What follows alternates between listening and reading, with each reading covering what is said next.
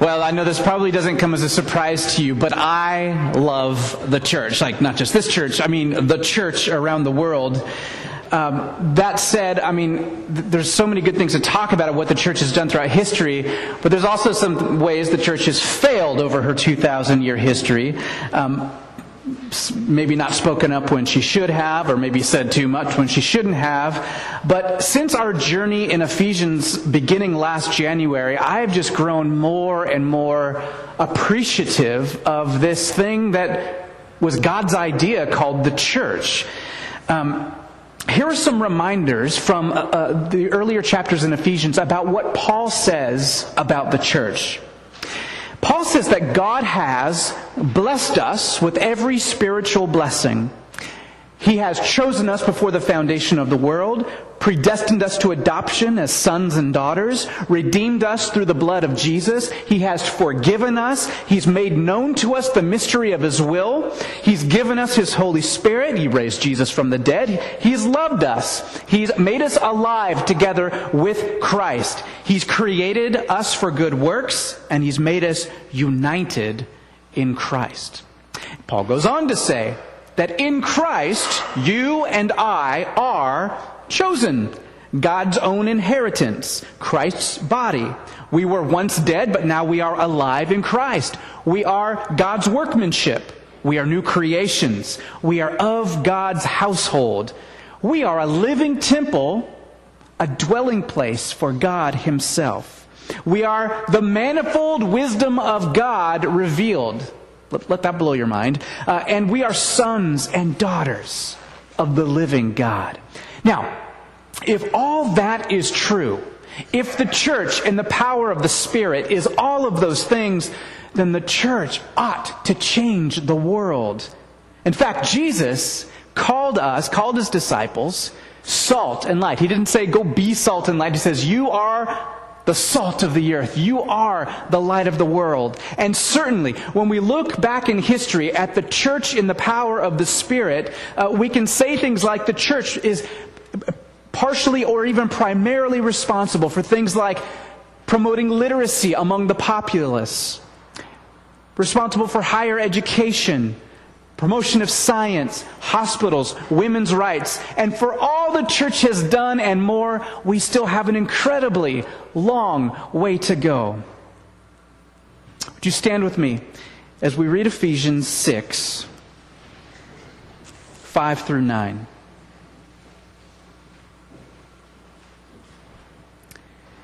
Slaves, be obedient to those who are your masters according to the flesh with fear and trembling, in sincerity of your heart as to Christ. Not by way of eye service as men pleasers, but as slaves of Christ, doing the will of God from the heart. With good will, render service as to the Lord, and not to men, knowing that whatever good thing each one does, this he will receive back from the Lord, whether slave or free. And masters, do the same things to them and give up threatening, knowing that both their master and yours is in heaven, and there is no partiality with him. Father, we need your guidance in this text. It sounds so weird to our 21st century Bellingham ears. Holy Spirit, I pray uh, that you would enlighten us, that you would help us to see what it is you're communicating to us through this text. Make us more like Jesus, we pray. Amen. You may be seated. So, obviously, this is a very strange text. Why on earth does this even matter to us? I'm hoping I'll make a case for that. Uh, but, you know, this is one of those things I've been talking about almost every week when we made a commitment as a church to preach through a text, we can't just skip the ones that are weird. Unfortunately, I, trust me, I'd rather sometimes. Uh, the other question is, even though Paul never advocates for slavery, why doesn't he firmly stand against it here? Why doesn't he firmly stand against it? Well, let's get a quick recap of the situation, uh, the context of, the, of this text. The verses we are focusing on this evening make up the third section in a three part mini series, if you will, and that mini series is on household codes. See, in Paul's day, in the first century, philosophers and politicians viewed the family unit as the bedrock of the entire Roman Empire. They saw the, the success of the empire rose and fell on the family unit. And there were three main things that these ethicists and um, philosophers and politicians would talk about husband and wife relationships, children and parent relationships, and slave and master relationships. Because almost every family had those elements in it. Any teaching that seemed to break up this family system would be not only seen as suspect, it would be perceived as a threat to the empire and thus crushed. If you know anything about the history of Rome, they didn't mess around. They just squished their enemies. So Paul uses these three categories. He says, okay, these are the categories that are existing in the culture and where I'm ministering. I'm going to use these three categories, but I'm going to sneak in the gospel into each one of these areas. So he begins by saying that as a follower of Jesus, men and women alike should submit to one another. That's chapter 5, verse 21. Submit to one another. He's talking to all Christians there men, women, boys, and girls. Submit to one another. That in itself would have been absolutely radical in a culture that was so uh, class driven, striated. You know, you've got your, your emperor and senator class and equestrian class and freed people and slaves, and it's just all very structured. And to say submit to one another in itself completely radical. Now, just a disclaimer of sorts on this whole thing about slavery. As a pastor, I really want to get to the application.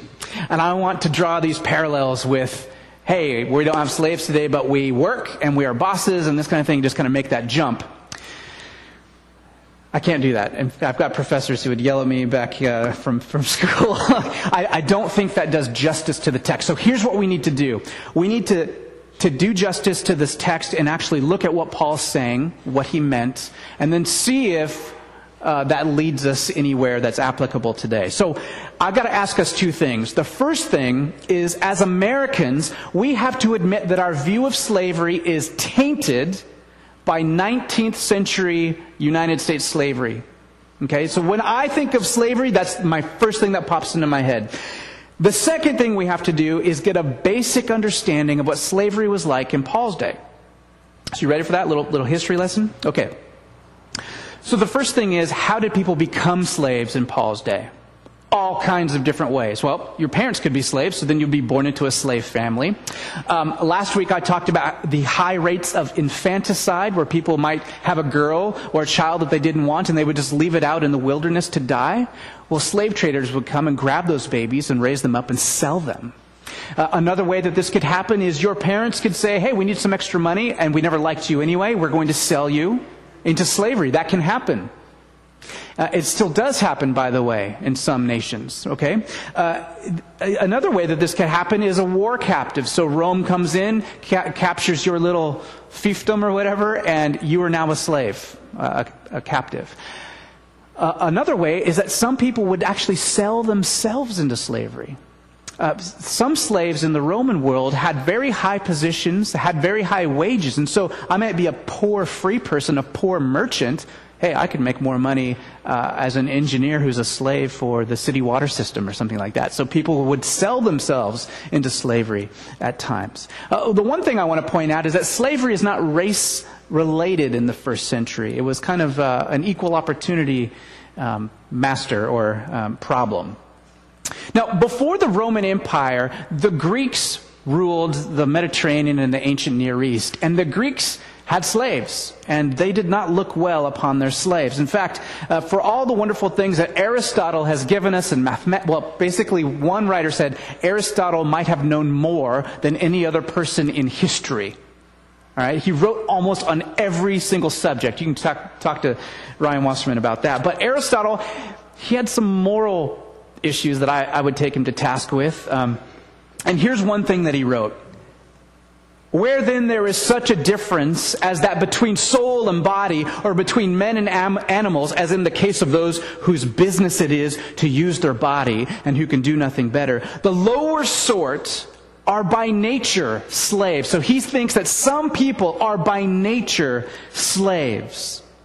And it's better for them, as for all inferiors, that they should be under the rule of a master.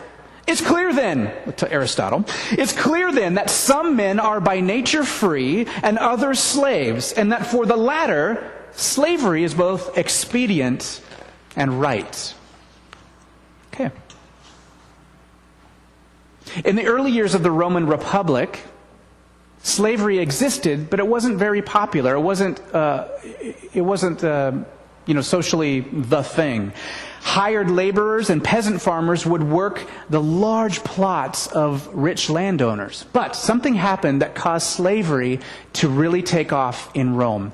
Uh, around the second century BC, during the Second Punic War, uh, that war had a profound effect on the situation in Rome. Three things. First of all, wealthy landowners in, the, in a season of peace, right before those wars started, they started getting more and more stuff, and the, uh, they didn't have enough peasants and free people to work their land, so they started acquiring slaves.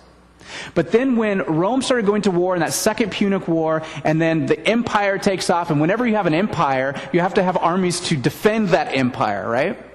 So every citizen in Rome, landowners, free peasant farmers who used to work those lands, they were conscripted into the military. So now you have these vast tracts of land that need to produce food for the Roman armies. Who's going to work that land? slaves. The third thing is, is that in all of Rome's conquerings, they took back massive, tens of thousands of slaves as captives. So in the year 146 BC, for example, 50,000 slaves came into Rome uh, from war conquerings. Okay? And what happened was, is by the first century, by the time that Paul and G, or Jesus is ministering, and then Paul takes uh, his missionary journeys, Rome is considered a slave state. And what that means is, whenever you have 25 to 30 percent minimum population are slaves, then you're known as a slave state. 25 to 30 percent. In fact, to show how bad the problem was, in Rome uh, we have uh, copies of a, of, of a, law case where somebody came in and said, hey, I think it would be a good idea if all slaves wore the same kind of outfit, like maybe a sash that was the same color. It got shot down in court. Why? Because a man said, I don't want the slaves to know how many of them there are. They might revolt. So you have so much of the population in slavery. Now, the interesting thing about Roman slavery is while there were definitely horrific conditions to some slaves, for example, miners, like if you worked in the mines, your life expectancy was less than seven years. Or gladiators, I mean, right, you're made to die, really. Uh, so you have that extreme, but then you have the, this whole other extreme of people who lived quite well. And in Rome, you could actually earn money and save it, and, it, uh, and you could buy your way out. So by 30 years old, there were quite a few people who could buy their freedom. And in fact, Rome, uh, you might say it's a twisted kind of wisdom, used that to help people uh, be motivated to do a good job in their work. Because if they did a good job, they could earn money and then they could earn their freedom. But to me, and hopefully to you, and I think the Christian worldview would be slavery is still slavery. I don't care if you can buy your freedom by the time you're 30, uh, you may have just been a slave for 30 years, right? So the gospel says that before Christ, you and I and every person who's a disciple of Christ should submit to one another. We are, in, in, in, Paul's words in Philippians 2, we are to view others as better than ourselves. So why then didn't Paul call for an, an abolition uh, of slavery? Why didn't he just call it off? Well, first of all, I think there's pragmatic reasons. There were very few people in that world who even had a problem with slavery. Unless you were like the miner guy or the gladiator guy. Um, it was just like, it's hard to imagine. It's just kind of the way it was. There were only two groups, the Essenes and one other group, that actually even wrote anything against slavery. Even the great philosophers, right, were pro slavery. But beyond that, you have to appreciate how tiny a movement Christianity was during the time of Paul's ministry. And Joe's going to put a slide up that's just going to help us to get an overview of that. Uh, in the year 40, there's roughly, Christians are roughly 0.0017 of the population. In the year 50, 0.0023 of the population in the Roman Empire is Christian. All right, and Paul is writing uh, this letter around 62 AD, uh, between the 50 and 100. So even if you go to the year 100 AD, 0.0126% of the population. That is a tiny little voice. Amazing how fast it grows, by the way, if we just jump up to 350 and see the 56% population. Thanks, Joe. So for Paul to call to the end of the economic engine and the family support system of Rome would have meant, meant probably certain death for him and the Christian movement. See, in ethics, you have to consider at least three different angles. So there's the ideal. The ideal angle is from a Christian perspective, uh, slavery is wrong. 100% of the time it's wrong. The second thing you have to consider is what is the reality? Well, the reality is that Paul was ministering in a slave state with 25 to 30 percent of the people being slaves. It is the absolute backbone of how Rome worked. So then the third thing you have to consider is you have your ideal and you have your real. You have to say, well, what is actually possible? And you can think about things in our own political system in those types of terms. Uh, sometimes it's overly simplistic, but I'm trying to preach a sermon, not teach a class. So, uh, so you know, Paul, Paul looks at the situation. Slavery's wrong but I'm ministering in a place that's absolutely takes it for granted that slaves are just the way it is. What is actually possible? Maybe legislating freedom of slaves isn't going to happen when you're point whatever percent of the population, but maybe changing people's hearts one by one will actually transform them into something better in the first place. The primary reason I believe Paul did not call for an outright abolition to slavery, all the pragmatic stuff aside, is because I don't think it was Paul's primary agenda. It's the same reason that Jesus didn't heal every person he ever met. He didn't feed every hunger person he ever met. He didn't start a megachurch while he was on earth, right? Jesus came for a specific purpose. God in the flesh. He's fulfilling all of the story of Israel. He came to go to the cross. He came to slay death. He came to rise from the grave. And he came to reign and to offer the promise of the kingdom of God. Paul's primary mission is to proclaim the good news that in Christ there is forgiveness and the power of the Holy Spirit to actually change our hearts into Jesus' type of heart. Instead of abolishing these relationships of marriage the way Rome had it set up, of parent-child relationships the way Rome had it set up, and of slave-master relationships the way Rome had it set up, instead of abolishing those things, he reimagines them and I believe that when you reimagine marriage, like Paul describes, you get a stronger, more loving marriage. And when you reimagine parent child relationships, you get strong, more loving families and churches and societies. And when you reimagine slave master relationships, the natural outflow is no more slavery. In fact, by the second century AD, slavery in Rome was all but done. If we look back at our chart, second century AD, Christian population was 0.36 of the Roman Empire. Still a tiny little movement. But friends, mustard seed and leaven. A small seed of the gospel takes root, and it will not leave your heart unchanged. So, how does the gospel then work out for Paul in the first century? Well, first, Paul calls on slaves to obey their masters. Now, from a Roman perspective, there's no surprise there. That's what they were supposed to do. But the interesting thing is that Paul calls masters, these masters that the slaves are supposed to obey, he calls them masters in the flesh. And then he says the reason you're supposed to render service with sincerity of heart is you're supposed to do that unto the Lord. So really, Paul is saying, your Lord is not your human master. It is Jesus. And when you render service and you're obedient, you're doing it unto Jesus. A gross stereotype of first century slaves was that they were lazy. They had the reputation of kind of slacking off when nobody was looking. I said it's a gross stereotype. I'm sure stereotypes come into play because somewhere, sometime it was a reality, but it doesn't include everybody. But that was kind of the underlying assumption was that all slaves were lazy. So they were known as ophthalmodulius, uh, which ophthalmos means eye. So think ophthalmologist, right? You go to ophthalmologist, get your eye worked on. And doulos means servant or to serve. So some of you may, when you gave birth, had a doula, right? So someone who comes alongside and serves. So these uh, means eye pleasers. Eye servers. So people who are just serving so that people, when they look at them, they say, oh, what a good job you're doing. The boss turns around and then they start slacking off again and looking on Facebook during work time, right?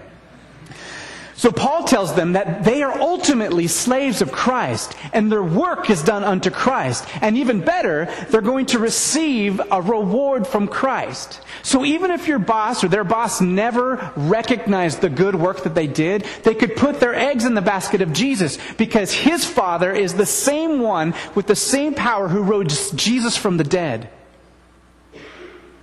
And he says, that God who has all that power and all that integrity, he is the one who will give you a reward for your sincere work. Now, here's kind of an interesting thing. Uh, we pointed it out last week, but this letter is being written to the church in Ephesus, and yet it clearly addresses husbands and wives, and parents and children, and masters and slaves. These people were worshiping together. It didn't say, hey, masters, make sure your slaves read this when you're done worshiping with your high class people. Can you imagine that mixed worship? That was radical for the first century Roman culture. Men and women in one place. I think they sat on other sides of the room, but still under the same roof. Parents and children. I don't know if they had children's church, but at least they were in there together. And slaves and masters worshiping together. You guys, this is what happens when the gospel gets hold of a person in a community. It breaks down those old divisions of gender and class and ethnicity. So now, and I just wonder if you could imagine that for a second.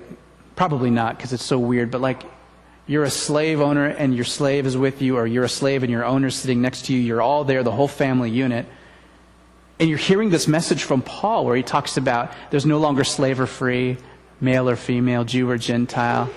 He talks about how we're united in Christ. It's got to make you squirm a little bit and feel uncomfortable. Anyway, now Paul turns to masters and tells them this is crazy do the same thing. Do the same thing. Work, lead as if you're doing it unto Christ. Lead with sincerity of heart as to the Lord. Lead without threatening in the ancient world, um, masters would often use threats and u- abuse their power to keep slaves in line. So, for example, slaves couldn't legally get married, but sometimes masters would let a, a husband or a man and a wife, or they couldn't get married. A man and a woman cohabitate. It's called concubinage. And sometimes kids would be produced from that. Legally, the child produced from those two slaves is the property of the master. So they would threaten and say, hey, I'm going to separate, I'm going to sell the wife and the child, and, and they would uh, um, threaten to separate families like that. It was really an evil thing to do. Uh, you know, they could beat their slaves, of course. You don't want to do that too much because then you're losing value on them. But they were seen as living tools.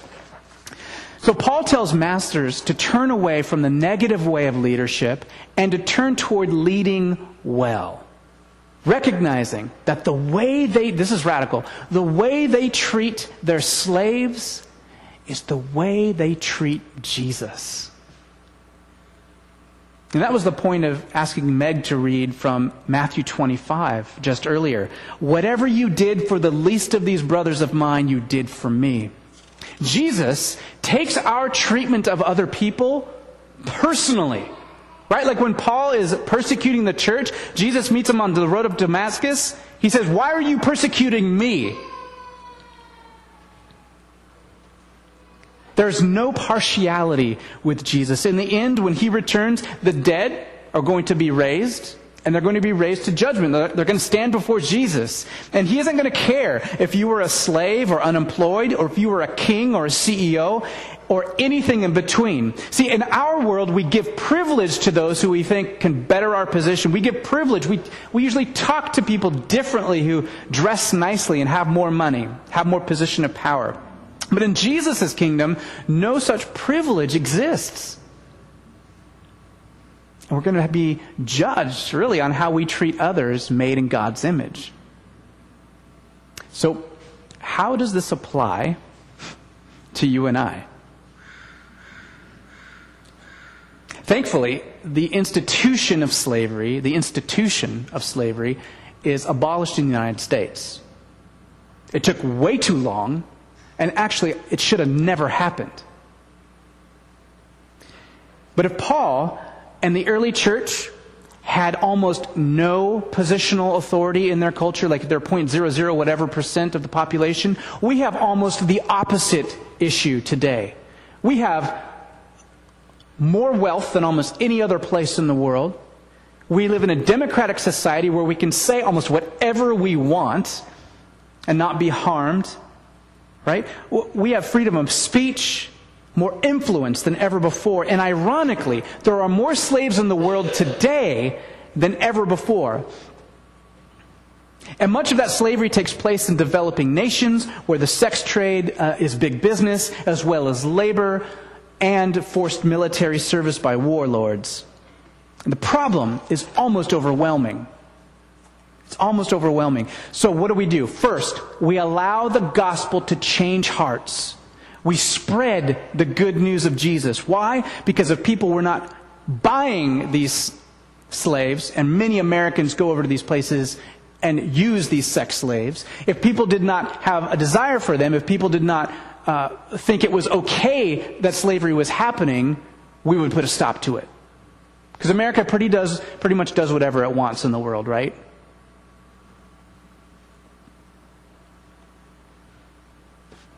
The gospel has to change hearts.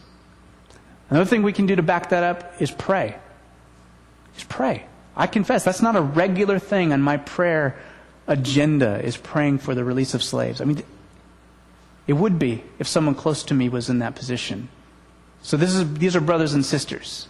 Uh, and when we pray, it is, it is the plow that goes before the planting. It is uh, the power of God not just legislation that changes hearts. And for a real practical step, if you haven't checked out the International Justice Mission, I encourage you, just Google IJM, and there'll be all kinds of ways to get involved from giving financially to prayer and everything in between. I, I, met a guy up in Canada who's a he's a kind of a SWAT team guy for Canadian Mounties. I don't know. I don't know if they wear the hats or not. That might give them away, but this dude on his off time goes to Thailand with this special team and he busts into brothels and like rescues women and little girls. Uh, so anyway, if you want to do that, I don't know if you're trained or not, but anything in between, check out IJM. But human trafficking, unfortunately, is not just something that happens to those people over there.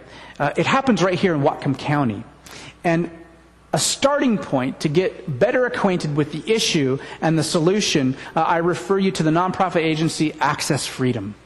Many of you know Anya Milton from Bellingham Covenant Church. She's a mom of two, uh, an excellent wife. She's just a regular lady. But she heard about this problem of human trafficking that's going on in Whatcom County, and God did something in her heart, and she said, I just can't sit by and let this happen. So she and a few others started this access freedom. And basically, it's a, it's a hub of marshaling resources in our area for education. Uh, she works with law enforcement, all kinds of different ways. And if that's something that just pricking your heart, that that's happening in our backyard, actually in the hotel right over here on Northwest, uh, that with the lion on it, what is that one? It happens every week. The police say that there's 16 year olds in there who have been taken, brainwashed, and now put into prostitution right here in Whatcom County. And it's very difficult it's very difficult to find the people in power. So there are ways that we can look out for this even in our own community. Um, the statistics are so bad that there'll be people at risk when some of our daughters get a little bit older. There'll be people at risk in even a population as small as Laird Streets. Finally, um, I think it's appropriate to carefully apply this text, carefully apply this text to our work and life situations. We may not be slaves in the way of forced labor, but we work. And most of us work for one or more human beings. Um, it would do us well to remember that ultimately, whatever work we do inside or outside the home, we can do that work unto the Lord.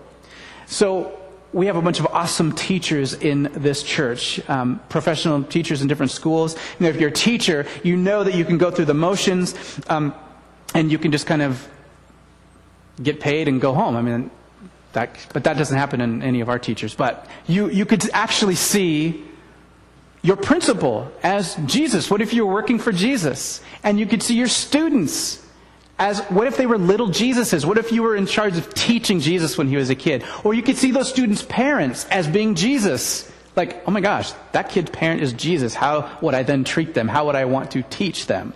Uh, retail workers, you can go through another day with a plastic smile on your face, or you can do your work with gusto as unto the Lord, seeing each piece of inventory as belonging to Jesus. Every cent at the end of the till belonging to Jesus. Every person that's coming and annoying you and knocking stuff off the shelves as someone made in the image of the living God that Jesus loves.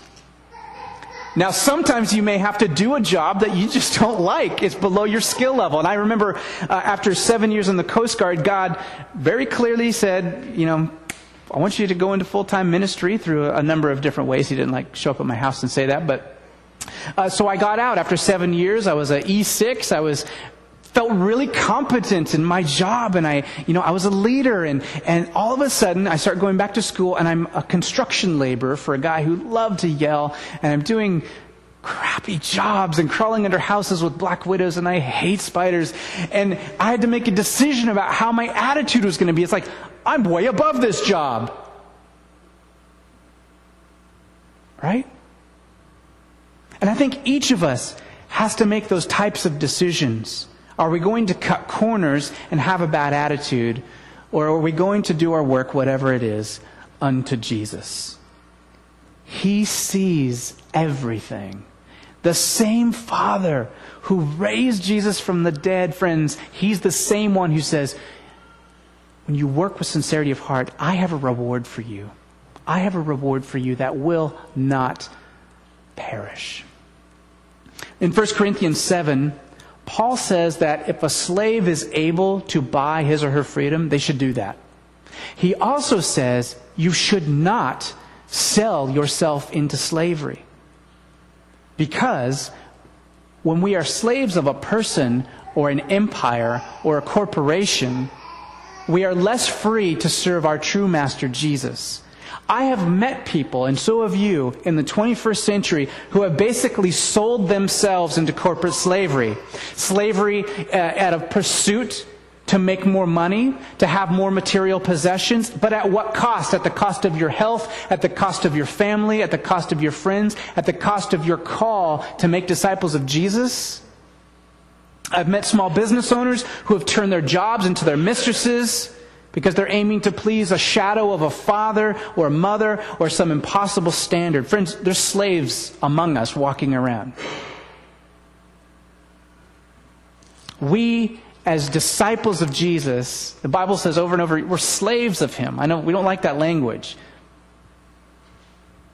But I tell you, I'd rather be a slave of a guy who put a towel around his waist and washed his disciples' feet. I'd rather be a slave of a God who gave his life for us than any of you. And I love you. But you know what I mean? So we're slaves of Jesus, and when we sell ourselves into slavery to other things, well, Bible says we can't have two masters. Now, a few of you might actually be bosses of somebody else. And if you are, your employees are Jesus' authorized agents to receive what you owe the master. You store up for yourself treasures in heaven when you treat people as though they're made in God's image. And for the rest of us who aren't masters, you thought you were off the hook just there. We are still very privileged in our culture. The last time you went out to eat, somebody made your food, somebody served you at your table. Unless you got takeout, then you don't have to tip.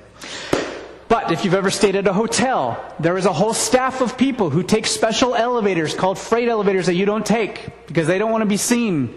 And they change your bed and they make your food and they clean up after you and they're usually not from our country. All right? So we are very privileged if we've experienced those types of things. So if you work in a big building, do you know your janitor's name? If you work in a school or a.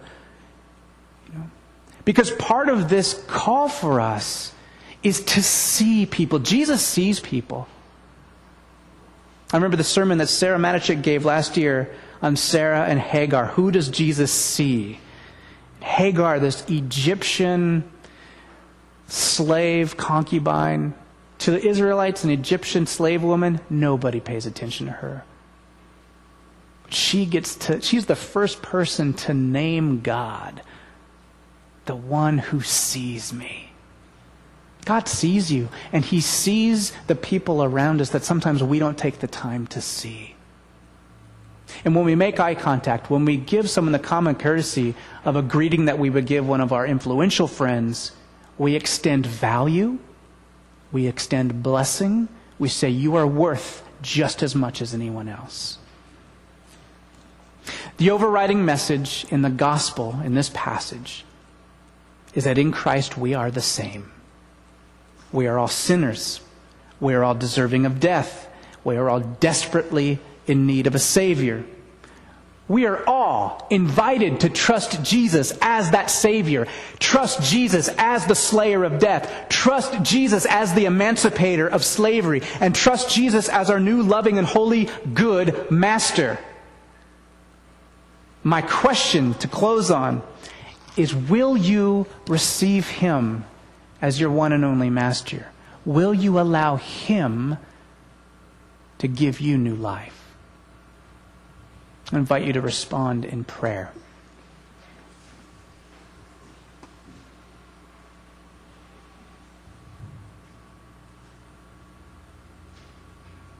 Lord Jesus, for some making a decision for the first time to call you Master and Lord and Savior I pray that you, by the power of your Spirit, would touch those hearts and transform. And Holy Spirit, you would bring affirmation. Affirmation that through faith in Jesus, we are adopted into God's family. And Lord, those for those of us who have been walking, stumbling behind you for some time, and recognizing afresh that we may have more than one master in our lives. Forgive us, Lord. Give us boldness and courage to say no to those false um, idols we've been serving and to say yes to you, the only master we will ever find who will give yourself for us. Amen.